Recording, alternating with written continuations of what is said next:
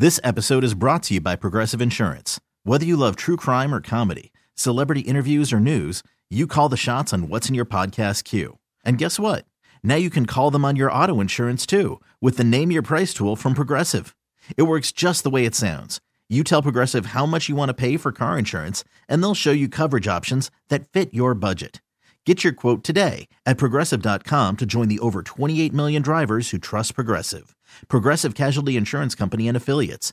Price and coverage match limited by state law.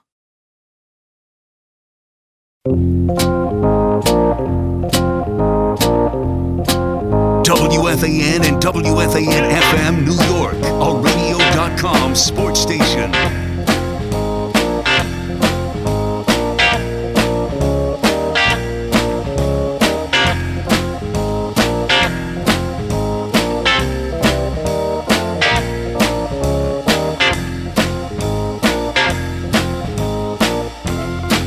Isn't the point where Minko's supposed to point to me? What is this? What do you get up and run out of the studio? What's going on here? Ah, he's so busy on Sunday mornings. Busy with what? Seriously. I've watched him work. It's not that difficult. Oh, all right. Let me be kind. Good morning, everybody. This is Bob, Salter. Oh, I know I'm going to get in trouble with him for that one. We are going to have a um, good program today. I hope you are well. I've been looking forward to our discussion for some time.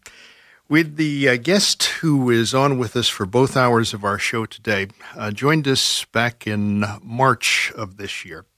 And at that time, we planned on the idea that he would be with us, and he was kind enough to join us for the two hours of our show today. He is the chairman for Mainstream Mental Health. Dr. John Huber is joining us on our program. Uh, he is a clinical forensic psychologist, and we're going to be talking about a number of things regarding um, mental health. Um, there are so many different areas where potentially we can go in discussion. First of all, it's nice to have you join us again. Thank you. It's great to be here in studio. I love that. And uh, very kind of you to um, come in to the program this morning. Um, what we will do as well is um, pretty much have the phones open throughout the program today because we're going to touch upon a number of topics.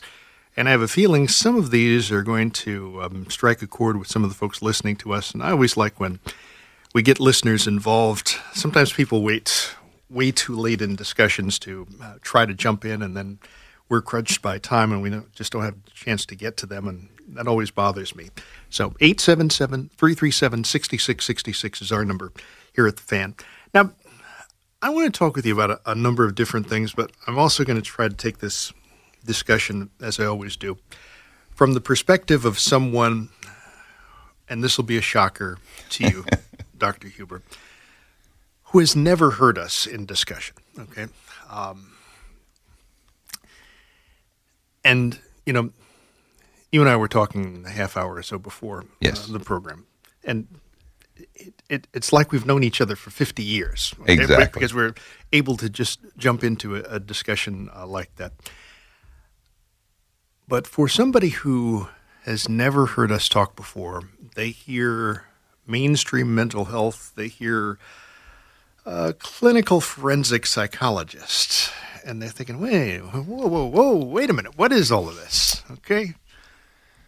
How do you explain, first of all, what a clinical forensic psychologist is? And secondly, what mainstream mental health is all about?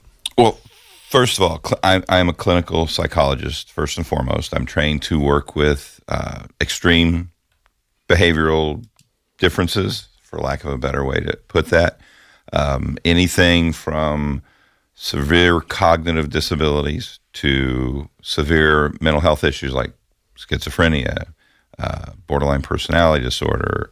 Uh, I do a lot of things in those arenas, mm-hmm. work with a lot of narcissistic people because I also have that forensic side on me. And the forensic means pertaining to the law. And my training includes doing things like competency to stand trial evaluations, uh, so when you know a judge or an attorney is like, wait, my client, there's something not right with them. Uh, before they can proceed in court, they have to make sure the person understands the consequences of their behaviors. They understand the differences uh, in maybe their reality versus the real world reality, mm. things like that. They understand the judge is uh, assigned or selected by society to be a, a, a, decision maker for us, and if there's a jury there, that they also can act as a decision maker. And uh, you start there, and that's kind of the crux of everything. Because once once you know a person is competent to stand trial, they're able to do things like plea bargain. They're able to be held uh, accountable for their actions, and if they're not, uh, you have some other things that, that could be going on. There could be some serious psychosis, for example, going on, and they're not safe. And then the judge turns around and asks someone like me to, hey, is this person really a threat to themselves or others? Changes the nature of my evaluation. I have to usually do more stuff on top of that. And uh, and then the judge may look at a, some kind of a civil commitment, depending on the state they're in, that type of stuff. Uh, but basically, it has to do with pertaining to the law. Now, my specific field, I work with some civil and criminal attorneys. I've I've gone in and worked on uh, double homicides, carjackings in federal court in state courts. I've done everything from child custody evaluations all the way up to uh, for uh, where I'm at in Texas. We you know ran for four years. We we finally decided that uh, took too much manpower for what it's worth, but we were doing the um, uh, violence uh, risk assessment for mm. adult probation for mm-hmm. a couple counties and so people would come through, and the judge would go, Is this person safe to let out of our doors and go live with family, maybe on some kind of probation? And, uh, and we had to make not decisions, the judge ultimately did that, but we had to make recommendations based on actuarial data, you know, stuff. People done research on this, and we know that there's a statistical chance of such and such percent that you will be able to, or you will be able to maintain your life for the next 18 months without getting into a fight with somebody, that kind of stuff. And then the judge looks at that and makes a decision. And uh, right now, I'm actually, you know, we've had a lot of uh, mass shootings in schools, mm. and uh, uh we also have the mass shootings in workplace. And then we have the seductive serial killer. And uh, I, have been doing a lot of stuff with that. It started, man, several years ago with you know the the mass shootings. Which actually, when you look at the school shootings, you can go back to almost 1825, I think it is, to one of the first recorded uh, school shootings here in the United States. Really? Yes, sir. And uh, it was actually on the last day of that school, and the kid was horsing around. School marm sent him home and he went and got his deer rifle and came, came back and it was a one room schoolhouse and everybody in that school was terminated. So i mean these aren't new things you know it's just like we think about serial killers. I mean they go way back. Um, probably one of the most prolific one was was in the early 1900s late 1800s in russia. She was a madam of uh, a madam of a brothel and she didn't like men being mean to her girls and if they did they would actually go into town, find out if that guy was married, and talk to the wife. And if she was being beaten too, the next time he came in, they would take him out. Wow. And, and it's estimated up to 400 men she took care of. Whew. So that's a form of civil justice, right? Yikes.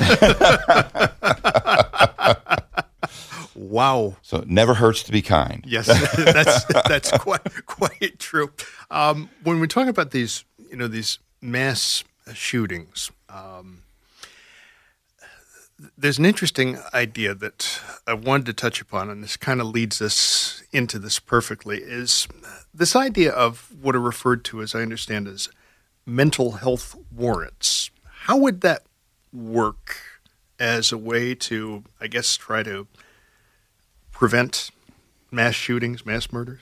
Well, what we have to understand is, you know, we have some civil rights in this country, mm-hmm. and we want to protect those. So when somebody goes out and says something somewhat threatening, vague, not necessarily specific, somebody sees it, whether it's on Facebook, Instagram, or they're talking about it in front of a bunch of people. they pick up the phone, they call the police. The police come out and they have to make a decision: is this you know free speech or is this an actual terroristic threat? The problem is police are police. They're not psychologists. They're not sociologists, and they're being called into place to act like that, and they don't like it. Uh, and if they're wrong, you don't like it. You know, I mean, as a civilian. So, what can we do to protect that? Mostly, what they do at that point is they write a report. This is what was said. We got these statements. This person complained. That kind of stuff, and it goes into a file. And if we look at um, the last major school shooter in South Florida, over the previous two years, there was something like 18 visits from police officers who legally their hands were tied. There were noth- there was nothing there. He hadn't actually broken the law. And if there would have been some way for them to move forward and working with the judges and stuff that I work with in, in Central Texas, I started having a dialogue with them. And they talked about there's got to be a way, and they, they think, you know, we came up with this kind of a, over a period of months talking with these uh, uh, judges, this idea of a mental health warrant, where now that report can go to a judge if the police officer like, you know, there's just something not exactly right with this person and then send it to the judge. The judge can look at the evidence, the report, and then say, "Yeah, let's let's pull that guy in and have him assessed by a forensic psychologist who does does things like risk assessment." Okay, let's hold that thought. I want to come back on this. There's a lot more to get to in discussion. We got a ton of things to, t- tackle today, and we'll also try to get to uh, calls 877 337 6666. We're talking with Dr. John Huber on our program on the fan. Oh, I know I'll be there for that. Good morning, everybody. This is Bob Salter. Brian Rascona is at the controls. We are in discussion with Dr. John Huber on our program. He is a clinical forensic psychologist, chairman for Mainstream Mental Health. And you were talking um, about this idea of mental health warrants and explaining that. But I'll tell you what, this may take us a bit off Okay. that subject in discussion. But I also mentioned the fact that I want to try to open up the phones for people calling. And I know um, our first caller, Sam in Denver, has been holding forever. Sam, thanks for holding on so long. Welcome to the fan. Okay, thank you. Good Um, morning. Just wanted to get uh, his- doctor's opinion on the medi- use of medicinal marijuana. Um, you know, in New York, uh, I mean, I live in Colorado where everything is legal, but you know, in New York, I, I know that uh, it's very, very difficult to get, uh, almost threatened with arrest. And is it fair that the state has this stance? Uh, to criminalize people for trying to get better for their health. Well, Um, you know, I, you, I know I have. A, I personally have a family member in an upstate New York hospital. I'm trying to get her some some oils, and they're threatening to. That's uh, an arrestable offense. And you know, why does the state need to criminalize people, uh, and while every other state is legalizing this? Well, th- that that becomes a, a big social issue right there. Uh, I, I do agree with you. I think there's lots of medicinal reasons for for a lot of these, not just marijuana, but for other recreational drugs. The research on psilocybin mushrooms and depression. Um, you know, in my own practice with uh, with an MD, we do ketamine assisted psychotherapy, uh, ketamine assisted uh, drug rehab. It's amazing some of the success we're having with those. So, so I know there's lots of value there, but what we have to remember is that you know the state is actually us, the people, and just like what happened in Colorado when the people said, "Okay, we've had enough. We're tired of being criminalized for something that some of us are using for more than recreational reasons." And uh, we we need to have access for that. And you know we're doing the same thing in Texas. It's slow in Texas, you know, as you can imagine, right in the Bible Belt. Uh, but that's that's what needs to happen. You know, the people need to stand up and say, "Hey, this is what we want, and we're going to do it, or we're going to get you out of office." And you have to be real, really willing to follow through with with your threats as a voter. And the question I'm- is, are we? Yeah, I'm really focusing on the state of New York. Um, they, they seem to have this uh, obsession with with criminalizing people, um, and they've been doing it for years. Um, I, I tending to believe it's the police lobby and the, the, the police unions who don't want this legal. The substance, and and now the politicians are are talking about it up in Albany, and you know, they can't wait. They're arguing who's going to get you know the, their hand in the cookie jar, rather and and meanwhile the the, the the prescriptions are incredibly difficult to get in New York and you know it's leaving some patients in, in a real problem. I mean, do, do these patients, this particular patient I'm thinking about, uh, do they want to get addicted to Dilaudid and um, and other painkillers while the uh, General Assembly in New York, you know, uh, debates this? While every state, really Massachusetts and every other state, Vermont uh, has has legalized this. Um, I mean, it's it's what what is supposed to be a progressive state is is is far from progressive. Um, you know, they they it's I think it's it's it's run by the cops. I, I think the cops are, are pulling a lot of the strings here. Well, and, you also need to uh, follow the money and who, who's, you know, it's the same reason for prohibition. And once prohibition got lifted, what happened? The, the tobacco and the alcohol industry went after marijuana and made it illegal. So it's it's follow the money, and uh, you know big business has a lot to do with that. The, the drug companies that have inferior drugs that that may or may not do a better job than the marijuana are out there. Look, we can't you know capitalize on marijuana like we can on whatever this drug is here, this opiate, whatever. Uh, so follow the money and and make sure we speak our mind and and do it at the voters booth. Don't just do it on the telephone. Yeah, and in New York State, it seems to be the three C's. It seems to be you know cops, courts, and corrections, and up, especially upstate. That's where the money is, and that's where the these state jobs are. And uh, I, I'm really going back to the fact that that I'm, I'm really fixated on the state of New York. Mm-hmm. It's insane. Um, in Colorado, the, this the, the marijuana has um, re- and I, you know has reduced the, the opioid epidemic, um, and you know it, it's you got it. It's follow the money. And in New York, it's the money is the state jobs and, and corrections, and it's it's really sad. Sam, thank you for your call this morning. Thank you for your patience on the phone too. Thank you. Interesting thoughts you've shared with us. Um, before we paused for our update and messages, and listen, people will take us in many different areas here, and that's fine. Um, exactly. I want to try to encourage as many folks as possible who want to join the discussion. Do it. 877 337 6666 is our number here at uh, WFAN. Dr. Huber is with us. He's certainly not afraid to talk with uh, folks listening to us. You were talking about the um, idea of these uh, mental health warrants and how this kind of developed. I believe you were up to the point where you're talking about um, working with um, or talking with judges yes. about this. Yes, because we, we got to have a gatekeeper, somebody who's mm-hmm. monitoring, and you know, making sure that we're just not picking somebody as a target and a victim. Hey, let's just go after this person. You know, they own a gun. We're they're crazy. You know, uh, just because you own a gun doesn't make you crazy. Just you know, um, and uh, we want to protect our rights, our ability to speak our mind. Having an official like a judge to step in and say, okay, you know, yeah, this person is speaking their mind, but there's something not quite right there. They're not grounded in reality. There's something off. Let's have somebody who is trained and licensed to do this type of an evaluation and mm-hmm. find out. You know, a lot of times people have the will to do harm to other people, but they act, absolutely have no means to do that.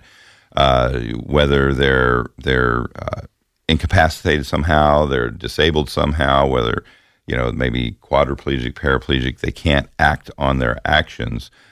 The government and society doesn't necessarily need to get involved and and shut that person down. There's mm-hmm. already you know there's already things there, and that may be their only means of communication is by being that extreme in their intent and things like that. You need somebody to, to clarify: is that really somebody who not only has the will, but the means to follow through with that. And that involves investigation. That's where the police department has already met with these people. And we can follow through. We have that police report with us. It makes it easier for people like myself who are trained to do this to look at those things. Then they present the evidence back to the judge. So it goes back to the judge a second time. And oftentimes that judge is going to be a second judge because they're not working 24 hours a day. You know, they rotate exactly, around. Exactly, right. So now you've got potentially two judges looking at this. The first one who said maybe something's not there, And the se- second one is saying, okay, now let's look at this report and see if there really is something there or not. And then the judge makes the decision. Again, the psychologist, for example, in, when I do child custody evaluations, I sit down and I I draw a minimum of five different profiles for the judge to look at. If this parent gets this kid and that kid and these kids, and however, based on this parent's parenting style, this kid has this disability, this other kid doesn't have a disability. Here's their personality types and what we know about actual base rates of interactions between parents with different personality types and children with different personality types versus parenting style. We do essentially the same thing. We present those different profiles. Here is the likelihood based on these dated, you right. know, research driven tools we have. And the judge then has an ability to make an informed consent. Okay, maybe this person just says, hey, you go out, we're going to monitor you for six months if, if you get out and go see a therapist, you know, once a month or every whatever the judge deems. It's it's amazing how they become good physicians and start ordering medicine and things like that in the courtroom. But but they do it because you know society gives them the power and and doctors aren't going to say you have to take this medicine because there's this ethical thing that doctors have that say we can't force you to take medication. A judge can society says the judge can deem that necessary. So how do you take a, a different medicine? That all depends too because mm. if you can't swallow a certain medicine and you don't want to take it it's kind of hard for uh, you know a doctor sometimes to give it to you. So if somebody is refusing to comply with an order, they wind up being in contempt. Would that? They they would wind up right. in contempt, and what would happen at that point? Uh, the the thought is the judge can go ahead and order the assessment because they are in contempt of court. Mm-hmm. They pull them into the courthouse or the jail, county lockup, and then someone like myself would go in there and do an evaluation there, and then they've complied with their court order, and they can walk out the door of the jail. Dr. John Huber is talking with us on our program on the fan this Sunday morning. Back to the phone we go at 877 337 6666. Jose in the Bronx is up next. Jose, good morning. Welcome to the fan. Good morning. Hey, good morning. Good morning, Doctor. I, I'm usually I usually turn in the morning to listen to the sports, and uh, today I find myself and listening to you guys and the previous caller, and I'm fascinated by the stuff. I'm actually working the in a psych ward myself, and it's a I'm tough job, man. A doctor. Thank you. I'm just a patient care tech, you know, yes. and uh, but um, it's uh, every day we see what's going on, and every day we see um patients um or recipients coming through through the doors, and it's a revolving door, and we um we push this medication down the throat that yes. we have no guarantee that's going to work, and, and you know actually we, we can almost say that they're going to return. I mean, we can almost guarantee that they will return. And a lot of times, you know, I know that the doctor there and a lot of other doctors, because I'm not want to use them myself, but you know, you guys, especially in this state, can say, um, go smoke a joint, you, you feel better afterwards. But I know that you guys could, if you guys, you know, if the laws change, if the laws change here, especially in New York. I, I see a lot of people who take psychotics who takes um, psych- psychotic medication and all that stuff that would be a lot better off if they, if they just smoke a joint, you know, in my personal opinion. But, you know, observing the um, recipients come back and, and, you know, every day, you know, I, I just feel like it's, this whole situation is not for the betterment of the recipient. It's, it's, it's all money and it's, it's not the right thing, though. Well, Jose, I think I think there's a whole lot going on that, that, you're right. In my state and in the state of New York, we can't say go smoke a joint, you'll feel better. Um, but I, I do know there there's research out there that depend depending upon what your your issue is, whether it's anxiety, depression, that type of stuff, that that uh, for the mental health side, that the marijuana can help. Uh, but it's it's actually not for everybody and there's different strains of marijuana. For example we've seen certain strains of marijuana that actually makes your anxiety worse. And believe it or not the people who know best about that are the people who work in the legal dispensaries. You can go in there and they'll tell you oh, if you have anxiety don't take this strain. You want this one over uh, here. I agree i agree with that and, but all i'm saying all i'm saying is that if i was born in this country and raised in this country i know for a fact that i would have been diagnosed with at least a, a or or some type of anxiety. And I know I would never dare to take any kind of medication for that. But you know, ever since I started smoking, my life has gotten better, and my personal life, my marriage, Excellent. and everything else. Good for you. So yeah, so I, I that's why I can say that with with such such certainty because I myself experienced it, and I also seen patients who just take their regular medication, and there is no no betterment for that recipient. Jose, thank you for your call this morning. Do appreciate You're it. welcome. 877 337 6666 is our phone number here at the fan this Sunday morning. He's on deadline. Hmm. Well, good morning, everybody. This is Bob Salter. We're in discussion with Dr. John Huber on our program.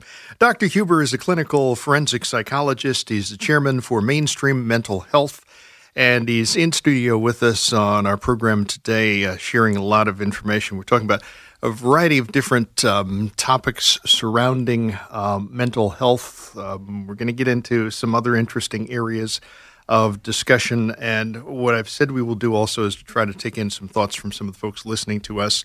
877 337 6666 is our number here at the fan. You wanted to mention something before we take our next caller. Exactly. Uh, I am here tonight, actually at five thirty. Start between five thirty and six. We start at Comic Strip Live. It's uh, New York's funniest reporter, and I'll be hosting that. And I'll actually be there with uh, uh, someone I consider my friend. In fact, I was just on the phone with him last week. A gentleman, Gerry Cooney, the, the amazing boxer uh, who uh, has has come on my show several times and talked about his experiences with depression and alcoholism and and how he's dealt with that over the years. And uh, he, he he's a struggling alcoholic, and he stopped had his last drink in 1988, and he'll still tell you, you know, he's he's got to think about it every day, and uh, it's it's a challenge. So just come on out and support us. In fact, uh, in honor of one of our other calls, I think I'm going to wear a prison orange.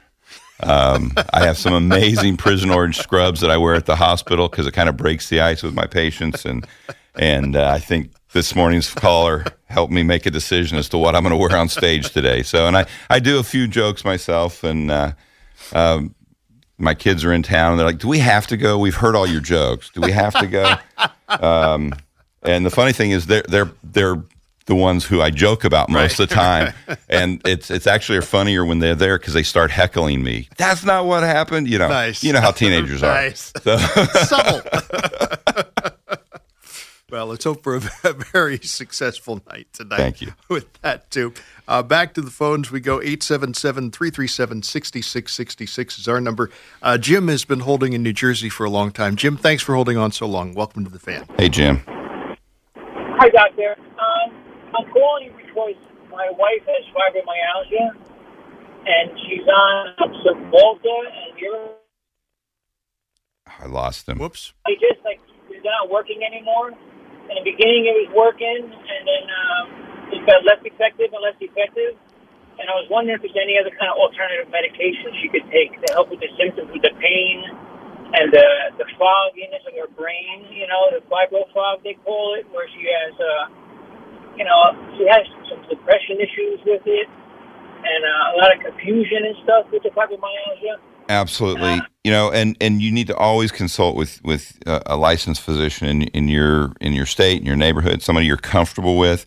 But you should take different things to them. For example, in my clinic, again, I work with a a, a, a medical doctor. I'm a PhD psychologist, and uh, for, we actually have several chronic pain patients with fibromyalgia, and we've been able to mediate a lot of their pain using uh, ketamine and ketamine assisted psychotherapy. Now, not everybody and everybody's willing to do this. Pain medication doctors should be familiar with ketamine and its potential value, but it also, in in fact, they just recently uh, uh, allowed to go to market a new ketamine uh, nasal spray for depression. So, I mean, we know it is significant. There's lots of research out there to support that. There's lots of research out there uh, on pain management with ketamine.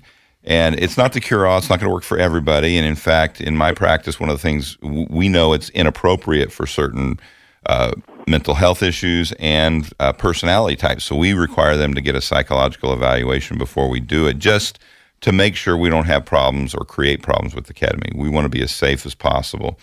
And uh, it, it is a safe medication. We use it in child surgery, you know, with little kids because we don't necessarily want to give them a regular general that may keep them out for hours. This has a half life of 10 or 15 minutes and it's over in about 40.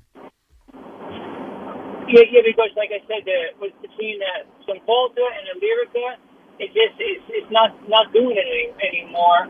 And um, Well, you know, th- there, there's a lot of reasons for that, and what you're talking about is is neuroleptic pain, and that is pain that's caused by the nerve cells themselves. And Yes. regular types of opiate pain medications don't work very well for that. We've had Yes. some success uh, with about uh, three out of four of our patients with fibromyalgia in my in my clinic in Texas. Uh, I, I can't guarantee you because you know we, we have a, a very systematic way. Not everybody administers the medication the way we do, but I, I know because there's lots of research coming out of New York and like that on ketamine. There are people around here who who do that. We you're just going to have to do some exploration. And I would start with your own physician. And if they don't give you the answer you like, keep moving forward and educate yourself. okay, thank you very much. I appreciate it. Thank you. Travel safely, Jim. Thanks for your patience on the phone. Next up, we go to uh, whoops to Tom in Westchester. Tom, good morning. Welcome to the fan. Uh, good morning. Thank you for taking my call. Uh, I'm not sure this is his expertise, the doctor, but uh, my question involves that I'm a, I'm on heavy pain medication for stenosis and for having titanium rods in my back. And recently, they've been cutting back on the pain medication because of the opiate Yes. crisis throughout Yes. the country, which I understand entirely. Uh, it's way out of control and has to be curbed. My problem is, and I've talked to my doctors about this, is nowhere from the government have I seen or read what they're doing for people who are in need of medication, and then now curtailing that and and the mental uh, strain that it has caused me has increased the pain and my able uh, my ability to handle uh, the, uh, my you know uh, my problem right now. And I'm just wondering, have you heard anything from the government that is allowing people who have legitimate reasons to be able to receive pain medication? Because my doctors tell me they're trying to curb it and push everyone towards therapy and marijuana, and they that's pretty mar- much that's pretty much Yeah. what's happening. Uh, again, it it's didn't an, work it's- when I tried it. Right. It's a it's a, it's a knee jerk reaction, and they're taking Right. some patients who have been on pain medications because they need it, not because they're necessarily addicted.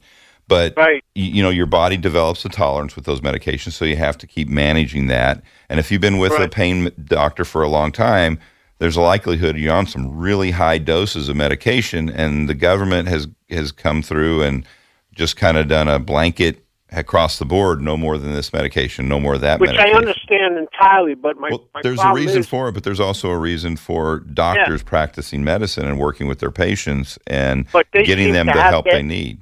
Yeah, but they tell me their hands are tied. They are actually that that's across the it's nation. been a blanket uh, uh, movement throughout the country, Yes. and you, you have no. And so with the I'm titanium rods, the titanium rods, we've actually had several patients come through with that. And again, it's using the ketamine.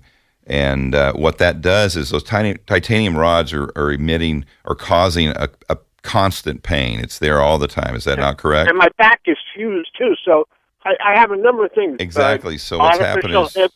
your I- body that's your new normal and the ketamine helps reset your brain to say that's normal don't don't receive that as a pain message anymore and Would if you have a the energy- recommendation besides that for me to ask them about? Uh, uh, you know, um, I I would recommend that you start doing research. Ketamine is K E T A M I N E, and Right. and I would look in at for clinics in here. that avenue? Yeah. yeah, and because I, I don't. Yeah, I wasn't. I wasn't planning on having a ketamine clinic discussion this morning, so I'm I didn't sorry, go. I know didn't that- know. No, it's a yeah. good question though, and it's something that I do in my practice, and I know what we do and what we do back in Texas, and uh, you know, it- Well, let me just tell you, before they cut, curtailed the medication, I was able to function, Yes. uh, go out. I'm a retired uh, person, and I was able to be active in my life. Since they cut on my medication, I've become much more sedentary because of the pain, because I can't walk as much because of the pain.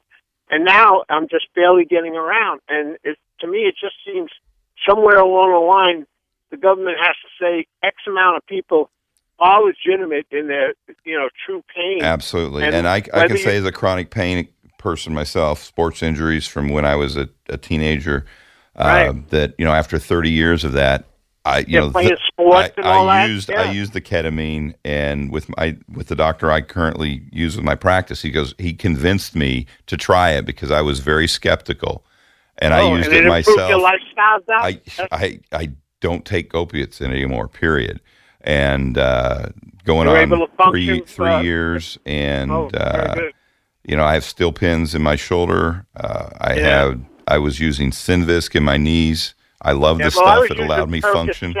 And uh, and oxycodone, which are I know very heavy, but I've been on them for a number of years. But they did allow me to function as a normal human being for a while. And that's what but happens. now this uh, this blanket statement across the board of cutting all medications, it's uh, it's nationwide. I don't know. It seems very drastic for people who are in that need of it. You know. I, Tom? I agree. Tom, thank you for your call this morning. Certainly good luck as you continue. Thank you for bringing that to our attention. And thank as you guys very much for taking the call. Thank all you, right. Tom. Yep. Bye-bye. Have a- good day now.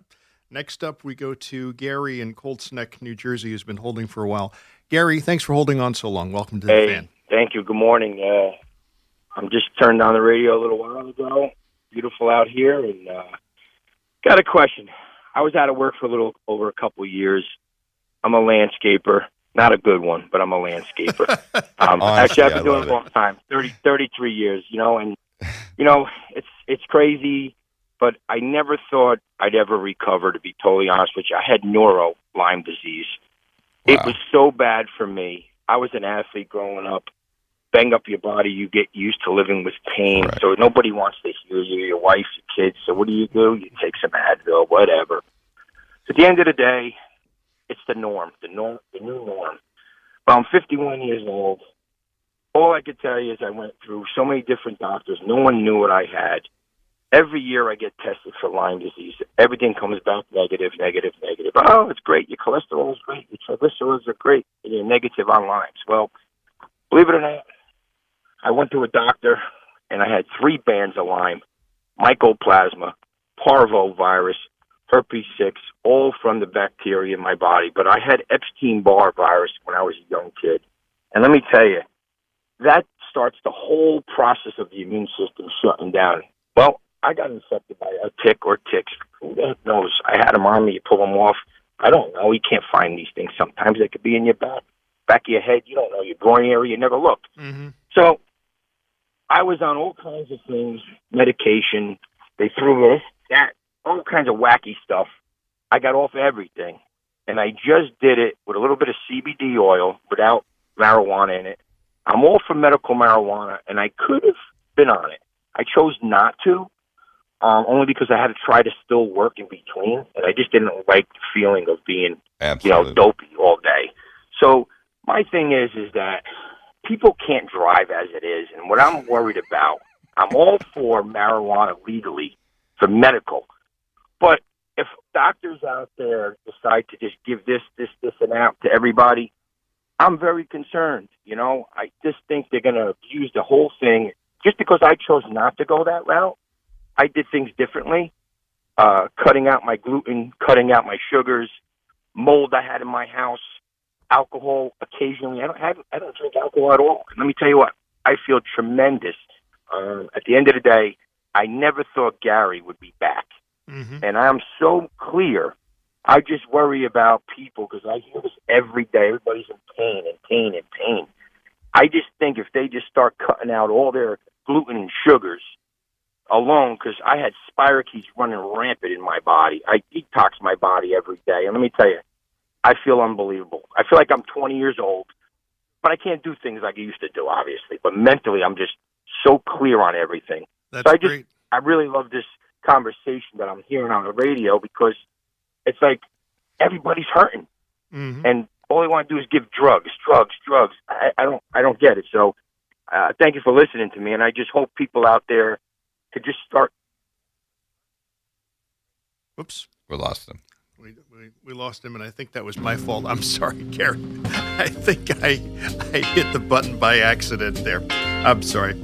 Uh, interesting comments in hour one of our program. Yes, it's hour one because our guest is with us for both hours of our show today, Dr. John Huber. We really just started in some of the areas of discussion where I wanted to go with him. He is chairman for Mainstream Mental Health. He is talking with us on our program on the fan both hours this Sunday morning.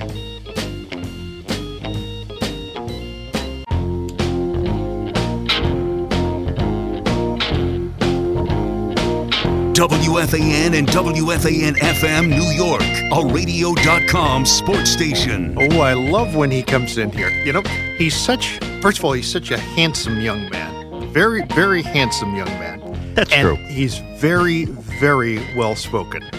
I've always thought that. I don't know about him. that part. No, he Um, is. But He's- I am. What nice do you mean he's not? That's a, that's that wasn't a nice thing for you to say. You know, at times I think you're really not a nice person. Actually, wait a minute. You've said that about me. Yes, I have. I knew I had heard it somewhere. Mink, it's so good to have you here. With I'm us. here to monitor. You I know you I'm set by the program director Oh. to monitor this situation. Believe me, I hear from him. Ay, ay, ay, ay, ay. and I know he wants you here monitoring on uh, Oh, Sunday absolutely. morning. Not every Sunday, No, but here every once in a while, Yeah. just to keep me on keep my thinking toes. that's that's correct. That's a good assessment on your part, and you're a good-looking fella too. Aw, thanks. After our 8 o'clock update, speaking of good looking fellas, it is Rick Wolff who is along with the Sports Edge program. After our 9 o'clock update, eh, well, uh, uh, Ed Randall will be along. He'll be uh, talking baseball uh, here on the fan. We're in discussion with Dr. John Huber on our program. Dr. Huber is chairman for Mainstream Mental Health which is a nonprofit organization on the web, by the way, at Mainstream Mental Health. That's all as one word, org. And we've been talking about a number of things um, in the area of mental health. We've gotten into other areas of discussion as well. Uh, too, um, I'd said that what we would do over the course of the two hours is try to talk to as many people on the phone who want to join us in discussion as we possibly can. 877 337 6666 is our number here at the fan. We're going to get into a discussion talking about um, some concerns around suicide in just a couple of moments, but let's do an, another call here before we shift in discussion. Rob has been holding in Lake success for what hey, must, must seem Bob, like always, forever. always a great, great show. And uh, listen, being as a regular caller um, to the station, you know, you put yourself out there. But I talked about this on your particular show. where You had your neuro, the neuroanatomist um, as well as the uh, orthopedist uh, in uh, uh, periodically. And my my situation is, uh, doctor, I happen to be a physician, uh, but I'm I woke up in June of 2016 three years ago, overnight, went to bed normal, uh, and woke up in the morning deaf in my right ear, completely lost my hearing. Sadly, I'm one of 5,000 people in the country, or actually worldwide, that this happens to every year. It's it's a very unusual condition. They think it happens happened from a virus. They they don't really know. Bottom line is, I was treated ASAP. Uh, nothing happened. Uh, it's a very poor uh, um, treatment as far as I took steroids, uh, prednisone uh, Yes. for a couple weeks, and uh, to, they, that that was the, that's the form of treatment. Nothing happened. Ultimately, I'm helping mankind now. I was selected as one of the few people in the world to get a cochlear implant, single side deafness, meaning Wow. I, I hear two different sides. I hear two different types of hearing, doctor. Yes. Um, I hear electrical hearing, which is a cochlear implant. Now, they, they've been around since the 80s. Mm-hmm. And believe it or not, people think that a cochlear implant restores your hearing. It does not. I'm Mm. deaf. I take it off. I'm not wearing it now. Um, when I put it on, I, I hear similarly like when people have a voice box, a tracheotomy, they, they put that uh, prosthetic device on that they can talk through the prosthetic device. Correct. It's an electrical type sound with a normal acoustic hearing. But here, here's my. I've, I've learned to accept that part of it. Here's the problem that I that I that I unfortunately I have to live with the rest of my life. And other than going to drugs, which I would never do. One, I'm, an, I'm a competitive athlete and and, and Correct. still compete. I'm a distance runner at a very high level. So I don't take anything, but I have tinnitus. As, as soon as I lost my hearing, wow. the tinnitus is twenty four seven, non stop in the in the one ear. So over time, you just you just learn to. It's it's my new me. I heard one of your previous callers say your new me, and the thing is, you know, I, I help other people in the deaf community, and I talk to them about it. And the deaf world, most of them don't have tinnitus because they've been born deaf. They they don't know what sound is. They have cochlear implants, and it's a wonderful thing for them because Right. they can hear again. Someone like myself, this is horrible because I went to bed normal and I woke deaf. So they don't understand. And and who I help mainly are the few people like myself. They re- have reached out to me uh, on, on the internet, and, and and I speak with them and I consult them and I send them in, in the right direction. But my problem is myself, meaning, you know, it's part of life. How do you treat tinnitus without drugs, any type of drug type, uh, type. I, I, I'm not going to go down that road. Is this something that uh, I'm going to have to just learn to accept forever, which I have? Maybe it's three years already, and I was, you know, it was tough a couple of years ago. When you wake up, you, you go out of your mind. I mean, you know, what's going on? I thought I had a stroke, but as it was, is the the hearing just shut down. There's a small artery in, in the cochlea, uh, which is the size of a pea, uh, which basically is the control of your hearing, the blood supply, and, and it, it just probably just shut down over time for whatever reason. I, I, they don't really know. Right.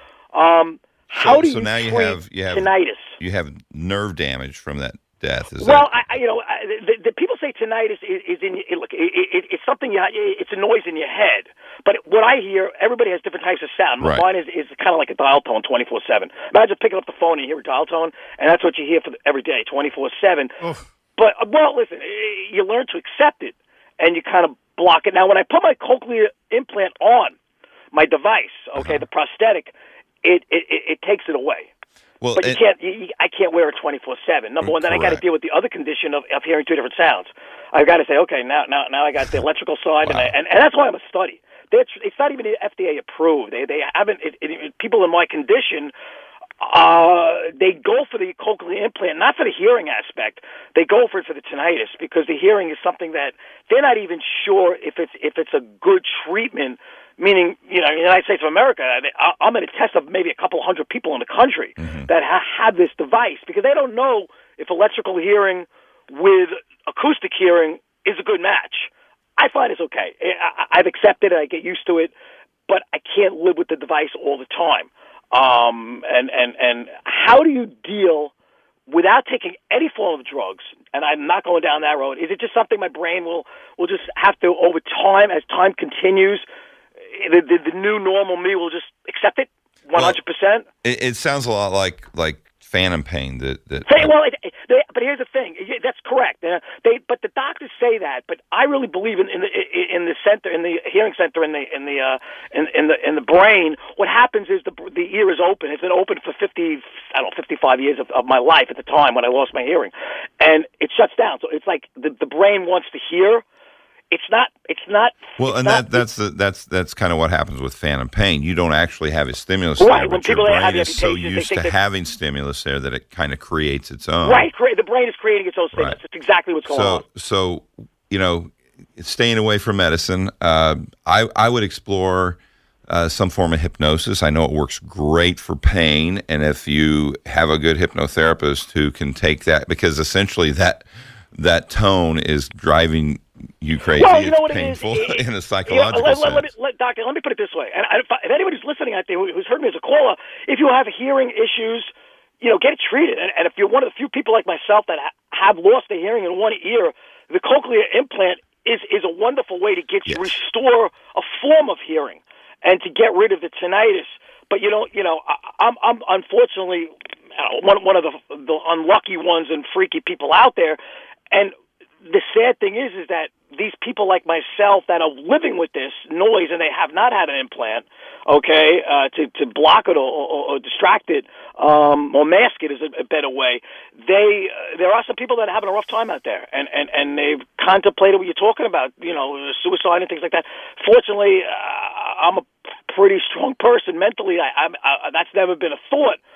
But other than hypnosis, is I guess what I'm asking you, doctor, is it something that the brain over time, because people have lots of problems in life. We all deal with pain. It's it's like a, it's a form of pain in a way. I look at it that way. I mean, but it's a mental pain. um, in one respect, uh, being that's not physical. Uh, is okay, it Rob, something? Rob, take a, take a, take a breath for a second. Let him actually respond to you. Unfortunately, it's probably going to be there forever for you. Um, much like my patients who come to me with phantom pain uh, in in amputations, that type of stuff. Uh, everybody's different. There's always outliers, you know. And I say start at hypnosis. Hypnosis may not be it for you, but uh, you know the the. We, there's new studies, you know, C, CBD oil. Everybody blows up. Oh, it's the perfect. It cures everything, and I've seen it do amazing things for some of my patients with with seizure disorders. But that doesn't mean it's going to cure everything, and it doesn't cure everybody with seizures. Um, there, there's finally actually university studies going on, so we can look and see if it actually is causal for for this type of stuff, or if it's just kind of like, hey, you know, the human body kind of repairs itself anyhow. So it was at the CBD oil, or it just was going to get better anyhow. Uh, with with your type, I mean, you're talking about again uh, a, a, very specific uh, situation. I don't know enough about that to say uh, what's going on, and you know, the tinnitus is kind of a, a type of sound stimulated by the brain. It's neurological. It's there's no stimulus there, and uh, the, you need to to keep doing what you're doing, what works for you.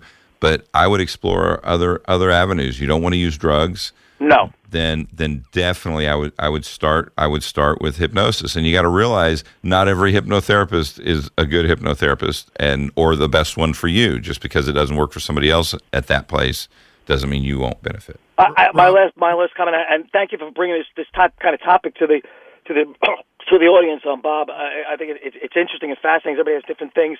My thought is, hopefully, over time, because I've almost forgot what it feels like to have bilateral hearing again, normal acoustic hearing. I think it's as time goes on, it's going to get less and less as the years pass in my life. I'll have totally forgotten what it is, and I'm just you know hoping that this is just something that over time it'll get so it just be a part of my my my my my, my right side of my head that okay. I just don't think about it all anymore. It's just part of my normal, you know, me. And Rob, and and Rob, we got we got to go here. Thank, all right, thank, thank you, very, you much, Bob. I appreciate right. for giving me the time. Thank you very much for your call, your patience on the phone. We're going to talk more with uh, Dr. John Huber as we continue on our program on the fan this Sunday morning. And this is something that we have to talk about. This isn't something that we can just keep in whispered tones and not have the conversation. This has to be open. We need everyone in this agency to be willing to talk about this. This is a problem not only in the NYPD, but all over law enforcement in this country. Besides the two that we lost, a Philadelphia police officer just today lost his life to suicide. It is imperative that we have conversations. There is help available. Reach out. Reach out within this agency 24 hours a day, seven days a week. We have someone that you can speak to. If you're afraid to go through this agency, go externally. Get the help. That is the voice of Terrence Monahan, who is the chief of the department in New York City Police Department. He has um, got us started in this segment of our program on the fan. I'm Bob Salter. We have uh, Dr. John Huber in studio with us. He's been with us since we started our show at 6 o'clock this Sunday morning. After our 8 o'clock update, Rick Wolff is along with the Sports Edge program. Ed Randall's Talking Baseball follows our 9 o'clock update. And we shift now into a discussion on this topic of mental health, uh, talking about New York City Police Department and this move to um, really bring the discussion out of the shadows when you get right down to it. This follows the suicides of two veteran city cops within a couple day period. Um, and literally, this, as I understand, shook things up in the department, as you would imagine. Uh, there was a uh, suicide of a police officer in Philadelphia. And again, we get into an area of discussion where many times, many times, Dr. Huber, people do not want to go there. Okay? And this is one of the great dilemmas in our society. Absolutely. Because suicide is something that is a factor in the lives of many people, whether it's concerns about suicide, it's the people who will say that they have attempted suicide at points in their lives. Then there are the people who have known folks who have committed suicide.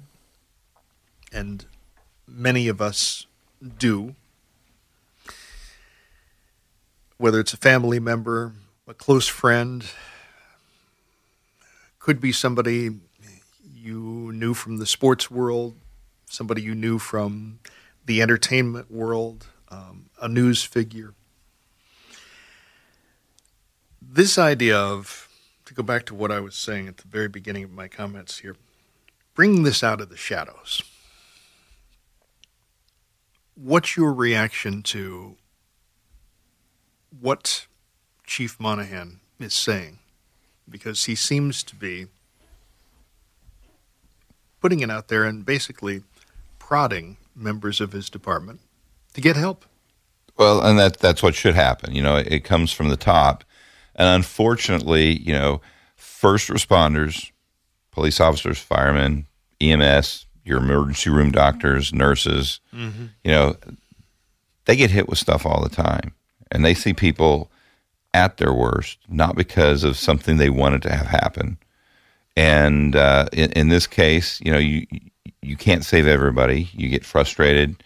Uh, the world piles up on top of you, and it's much more than just being depressed. And everybody's had grief; they've lost something. Uh, when when patients talk to me about this suicide thought, you know, they feel like at that moment the only option is that. Uh, there's no coming back, and uh, they're totally despondent. They think they're such a burden on their family, friends, neighborhood, everybody else that they're only doing society a favor by doing this. I mean, everything is so skewed in their perception of things, and uh, we have to get out there and talk about it. It's the whole idea for for mainstream mental health. I mean, we have to get out there and talk about these things so people aren't afraid. They, they think somehow it means you're broken, and what it means is you're a human being. You care about things. You care about your life. You care about other people's lives, and uh, you get despondent. You just and, and things shut down. We gotta we gotta have it on the on the front burner, and I think that's exactly what the chief's doing. And I think that that's what needs to happen, but it needs to be every day. It needs to be you know before they they have their meeting in the morning, before they walk out the door and there are resources. You know, you don't have to do it within house, whether you're working at, at you know RCA, Motorola, CBS, whoever, or the police department. You know, in, right here in, in, in your own city, you've got a suicide hotline. It's 212 673 3000. Nationwide hotline. It's 1 800 273 TALK. Real simple. And, uh, you know, the the Covenant House, 1 800 999 9999. It's real simple. Uh, they're not going to fix your problems, but uh, there's people out there who care. We, we don't want you to terminate whatever's going on. And once that happens, there's nothing we can do to help you. Right. And you just pass it on. The people who know you then are psychologically given your burdens. I mean, it, it's the burdens don't end. It's uh, it's a difficult thing to realize, but when I talk with families, when I talk with suicide survivors, people who pulled the trigger and survived the gunshot wound, you know, took the overdose and survived the overdose. And uh, there's a study that was out a few years ago from people who jump off the Golden Gate Bridge and survive. And 100% of those people are like, what was I thinking? Nothing was so bad. But they don't realize that until after they pull the trigger. They don't realize it until they miss the net going over the edge of the Golden Gate Bridge. And what that tells me is everybody else who didn't survive was having that same thought as they were going away. They were perishing. That's got to be even worse when you have that instant understanding right then. But the second before then, the only option they had was that. So, you know, we have to go back and look at family and friends. And they talk to me, oh, somebody comes to you as suicidal. What do you do? Well, there there's only certain things I can do. I mean, if somebody wants to take their life, I have seen patients try so many different ways. And, you know, we, we may talk about them just because we talk about them today. They already thought of them. Mm-hmm. You know, the, the, I'm not teaching anybody anything they don't know. Right. You know, so if you don't have a if you don't have a bridge to jump off, you don't have a building to jump off of. You don't, you know, you can hang yourself. Anthony Bourdain's perfect example. Use the, the the belt of a robe. Okay, I mean, you know, what do we do with prison inmates we worry about? We take away their socks, their belts, their shoestrings, their underwear, anything that can be used to strangle themselves with. But what else do they do? Well, they climb up on anything they can get any kind of height on and they take swan dives into the concrete floor trying to break their necks. Mm-hmm. They run across the cell, slamming their heads up against the bars as hard as they can. It is, you know, if something they want to do, they're going to find a way to try and do it. So I make them do the contract, knowing that uh, you know if the judge does not commit them because of my recommendation or whatever, or whatever civil commitment we do to protect people like this, that if they walk out the door, that that contract's not going to keep them from killing themselves if they really want to. That that contract is uh, what ethics and what law says I have to do, and it basically protects me as a as a practitioner and uh, it really doesn't do much for the, for the client, you know. But when I've done everything I can do, the judge has done everything they can do. Right. Unfortunately, that's that's what I have left. So we have to get to people before they get to that point, and that's where talking about depression, talking about these things long ahead of time, are important. I mean, we lose between 120 and 140 people every day in this country to suicide, far greater than most places have homicides. I mean, we lose about 36 to 38,000 people a year just off of homicides. Yet we get about double that with suicides in this country. You know, it's the the figures are amazing. And to go back to something you mentioned a couple of moments ago, um, talking about situation in San Francisco, California, with the Golden Gate Bridge. I mean, there's a whole I, I, hate to use this word because I'm not trying to glorify this, but there's a, a phenomenon surrounding this idea of the number of people who have jumped off the Golden Golden Gate Bridge. I mean, it's it's it, you know, first of all, I could never even conceive of something like Absolutely. That. Okay. I, I, I, just could not. Okay. Um, but just the idea that this has its own legacy and the like, that's, that's. Well, you know, it, it's, it's funny uh, and, and funny in a, in a science kind of way, not like ha ha funny, right. that kind of stuff. Uh, but, you know, the opposite of depression is not happiness, it's resilience. Being able to just deal with everything. And when you lose that ability for whatever reason, stress, you know, medical issues, mm-hmm. whatever, you know, you become less and less resilient as that happens. And at some point, the only pathway that, that you find is termination. And it's it's bizarre when i see a 14 year old who's you know the the highest group for women right now is 10 to 14 years of age. That's the highest attempt rate not necessarily success rate. Um, that that's a scary thing you know?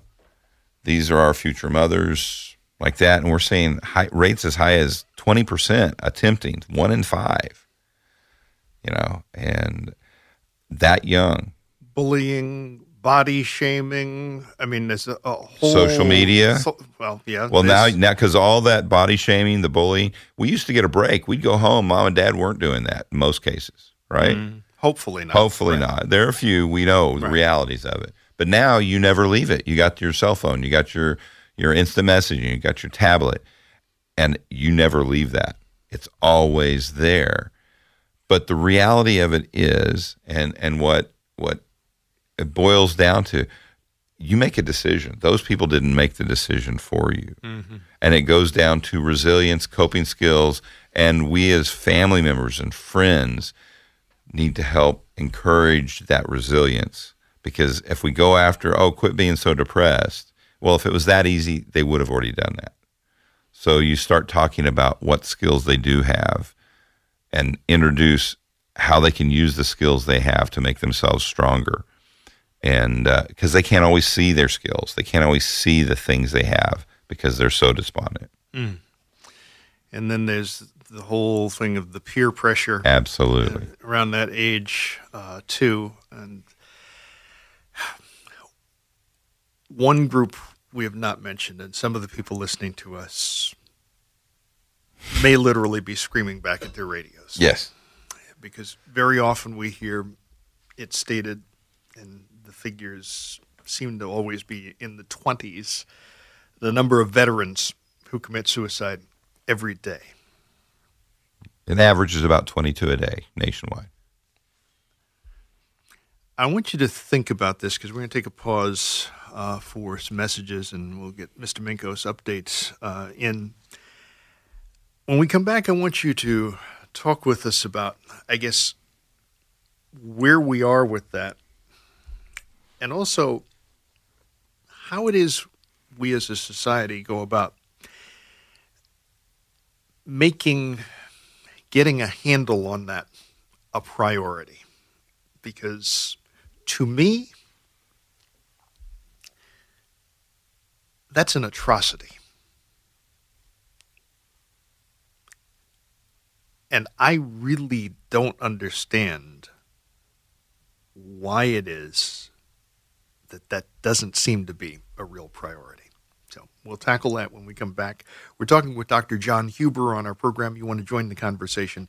877 337 6666. It's Sunday morning on the fan. After our 8 o'clock update, Rick Wolff is along with Sports Edge. Uh, Ed Randall's Talking Baseball is along after our 9 o'clock update this Sunday morning. We are in a discussion, as we have been since we started our show at 6 this morning, with Dr. John Huber. He is chairman for Mainstream Mental Health mainstream mental health that's all is one word org the website. He's a clinical forensic psychologist and he's talking with us on our program. What i said we would do as well is to take some calls from some of the folks listening to us 877-337-6666 before we paused for our uh, update and messages i had asked about the situation with veteran suicides and how it is that we i guess start to get a handle on this, make this a priority. Um, and the other aspect of this is how bad is the situation facing vets who want help?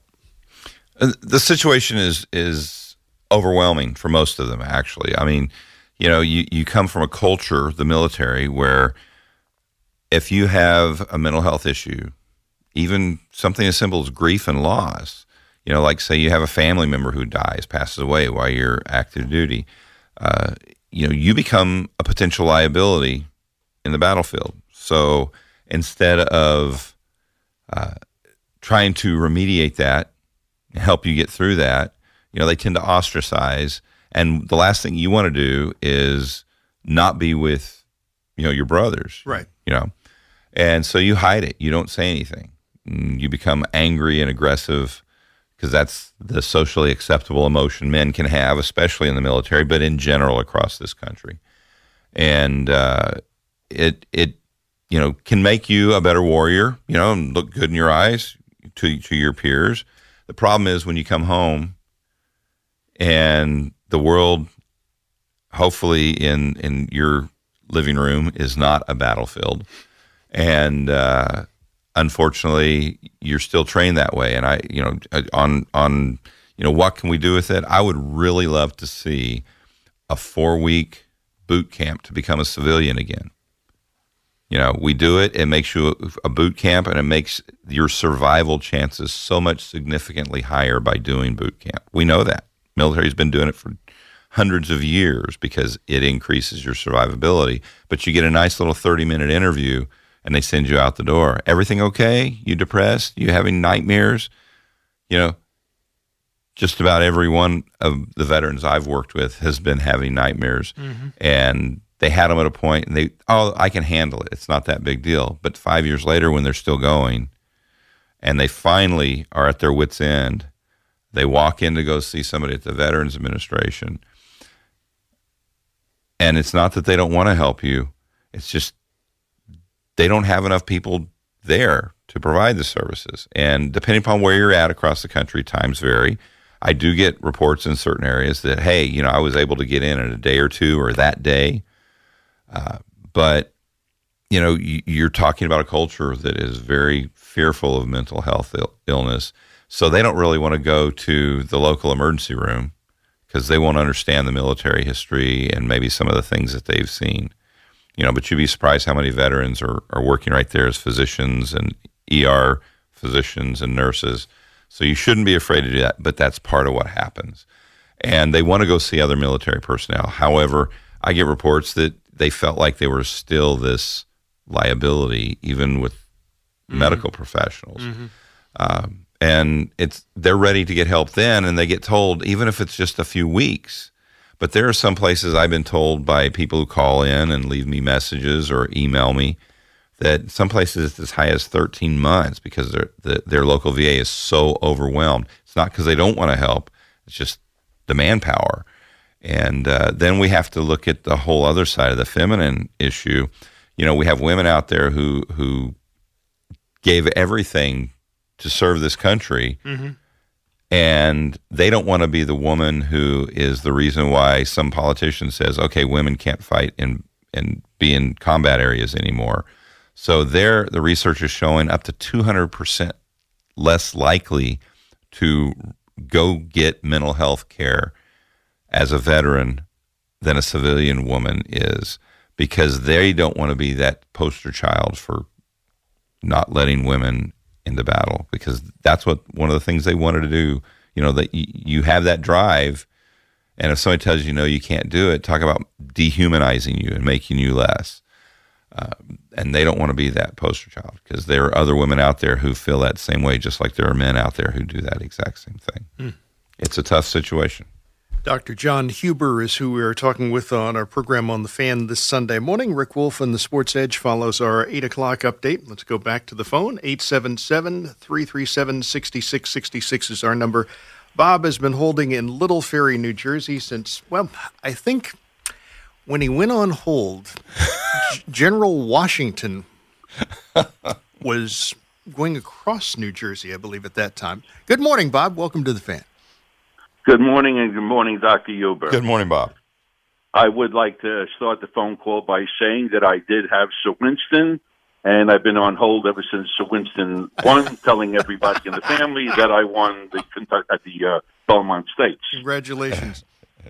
Thank you. Uh, Dr. Huber, quickly, is suicide a crime legally? you know whenever we harm anybody in our society you know we try to criminalize it the the reality of it is you know we say it's illegal because we don't want you taking human life that I have never seen anybody prosecuted for attempting to kill themselves. I've never seen somebody Okay, get okay. charged. Now, I'm not saying it hasn't happened. I've just never seen a judge sit there and actually charge somebody All right, but attempted let's leave it at that. I, I understand. I just asked the question kind of rhetorically, but uh, you said what you did. Um, I believe, and I don't have any statistics to back this up, but I believe people of poverty, people that struggle in lives, people that have families, and oh, so many problems. We couldn't even list them in uh, in ten pages of uh, writing their life story have a low record of suicide. Yet the people that are affluent or that have a lot to live for, isn't it crazy that it's a higher percentage of those people committing suicide? I truly believe a couple of things that people that in their own minds believe that they are expected to produce so much more from their lives and if in fact they don't seem to be able to believe that they are in fact doing that, it starts the cycle of where they go, my God, I'm coming up short. I, I don't know what to do. I'm a loss. And to tie in with what you said about the GIs, uh, Bob, when you brought that up, to me, I, I think you use uh, the word uh, conversation. Uh, I would use the word conversation that every GI that comes out should have a mental health conversation. And they have to be told how to cope with life the way it is because they've been taking orders. They've been told if they're in the foxhole and the enemy is shooting bullets, I want you men go jump out of the foxhole and run right into the fire. You're you're programmed to do that, and your whole life is disciplined that way. When you're back in life, you don't have that, and somehow you think when you get out of the service that you're a hero. You served in these situations, and you're a hero. And all of a sudden, you find out I'm just a regular schlup, and I'm not a hero. And yet, people, oh, you served, you must be a hero. And right away, see, that starts working with them, where they feel that they're coming up short. Basically, I think that to really get to the bottom line of all of this, uh, Dr. Huber, is I believe starting in high school, we need to have mental health mandatory classes for all the students. And they have to be presented in a way where, as a student, when you hear that, by the way, one o'clock this afternoon, we're having a mental health class, everybody's going to be scared. Uh, they don't want to go. They're they're embarrassed. Uh, they, they don't need this, uh, et cetera, et cetera. They have to be told how to cope with life and the challenges of life, and that it's not wrong to feel that you may come up less than you expect yourself to be in certain situations. That's okay. It's part of life, and you do what you have to do. So I really believe that if we educate students from the high school age uh, to face things and go on, that it makes it easier for people to cope. Uh, this one girl, and I mentioned this to you, Bob, years ago, uh, the girl up in Bergen County, she was a track star, beautiful girl, a wonderful student, a soccer star, a track star. She was given a scholarship to a Ivy League school, if you can imagine that. She committed suicide. Mm-hmm. I mean, who would ever understand that? But the point is, apparently, she felt in her mind that in spite of everyone looking at her from the outside saying, oh, what a wonderful life this young lady has, herself, she came up short to herself. And that's where we need to be able to give these people the outlet to get help. I know, Doctor, you mentioned some telephone numbers. That, that that's difficult. You know what I mean? It's Oh, a it good is, try. is, but what- but, you know. but, you know, you could take it from there. Yeah, it, it is difficult, and you know, I, I, if you can find that data, because basically we see that right now that it, the suicide rates are more stratified based on age than it is socioeconomic status right now. Uh, if you can find that, what we do know is money and success are a multiplier. If your life is going great, they make your life even better. But if your life, if you're struggling, it makes your struggles even harder. And it's hard to believe that. But when we see people like Anthony Bourdain, who finally had apparently his life on track and everything going great, and he finally had a you know Mhm. bank full of money, and then he he takes his own life. You know what people Mhm. don't realize is again that money is a multiplier, and it just you know something that somebody else uh, you know they don't have to worry about walking into a restaurant and having somebody who knows you start asking you all these questions and then the next person does too because they think they know you because they've seen you on TV or they listen to you on the radio mm-hmm. station and those things have a burden and a price but but that success again is a multiplier It multiplies your life and how it's functioning at that moment and your perception of it which is most significant Bob, we got to run here, but thank you very much for your patience and for your call. Yeah, and good luck with your work, Doctor. Thank you, Bob. Thank you. Let's do one more call here. Sue in Connecticut. We've only got a couple of minutes. All I need is a couple of minutes. Excellent. The home based program is a partnership with the Boston Red Sox Foundation and Mass General Hospital. They operate the first and largest private sector clinic in the country dedicated to healing the invisible wounds of veterans and their families. He said they wish there was a program. There is. I think they take anyone can call who needs to call. I believe it's a four week program. It's amazing. And the Boston VA is amazing. And the TAPS, T-A-P-S organization works with veterans and families and family members of loss, and it is a serious issue. And I've been to my to Hartford several years speaking about it, and my senior senator uh, is crickets. He's not. They're not. They're really not concerned on the level where we need it. Yeah, none of them are, in my opinion. But truly, contact. You said you want a four week program. It exists. Home base. As a Yankee fan, it's hard for me to say the Red Sox are doing it, but the Red Sox are actually doing it. and thank you. Thank you for bringing that to our attention too. I'll definitely look into that and see if we can do something more on in depth on that um, in an upcoming time. Interesting areas of discussion, as always happens on this program. Dr. John Huber, who is a clinical forensic psychologist, chairman for Mainstream Mental Health, our guest on our program this morning. Now, since we're talking about suicide, and I want to mention those phone numbers again before we close here. We've got about a minute here. For the person who's listening to us today, and they are concerned about somebody considering suicide, or somebody who's listening to us who they themselves are considering suicide. What do you say to that person? You know, usually when I get called in, I have some kind of background on the person, and that that makes it easier for me Mhm. as a as a professional. But what when you're not a professional, what do you do? And the best thing you can do is is get them to tell their story and listen. Active listening. Don't just pull out your phone and start. You know, that's part of the problem. Update your Facebook. Yeah, exactly. right, right, right. You know, and and active listening when they say something and and you think they said it in a certain way for a certain reason, ask you know ask them in your own words. Right. You know, is this what you're saying? Mhm.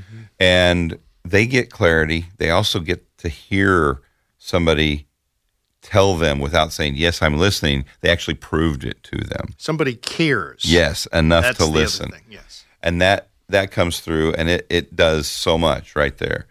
And don't ever be afraid to call 911. Police are trained. You mentioned the phone numbers. Do those again for us. All right, New York City hotline 212-673-3000 and 1-800-999-9999 as well as the 1-888-273-TALK. Thank you very much for joining us. Wonderful discussion on our program, as I expected it would be. Certainly the best with your work. After our 8 o'clock update, Rick Wolff is along with the Sports Edge program. And, um, well, after our 9 o'clock update, how can I describe it? Yeah, I think that pretty much says sums it up. Ed Randall will be by. He'll be talking baseball here on the fan. This episode is brought to you by Progressive Insurance. Whether you love true crime or comedy, celebrity interviews or news, you call the shots on what's in your podcast queue. And guess what? Now you can call them on your auto insurance too with the Name Your Price tool from Progressive. It works just the way it sounds. You tell Progressive how much you want to pay for car insurance, and they'll show you coverage options that fit your budget. Get your quote today at progressive.com to join the over 28 million drivers who trust Progressive. Progressive Casualty Insurance Company and Affiliates. Price and coverage match limited by state law.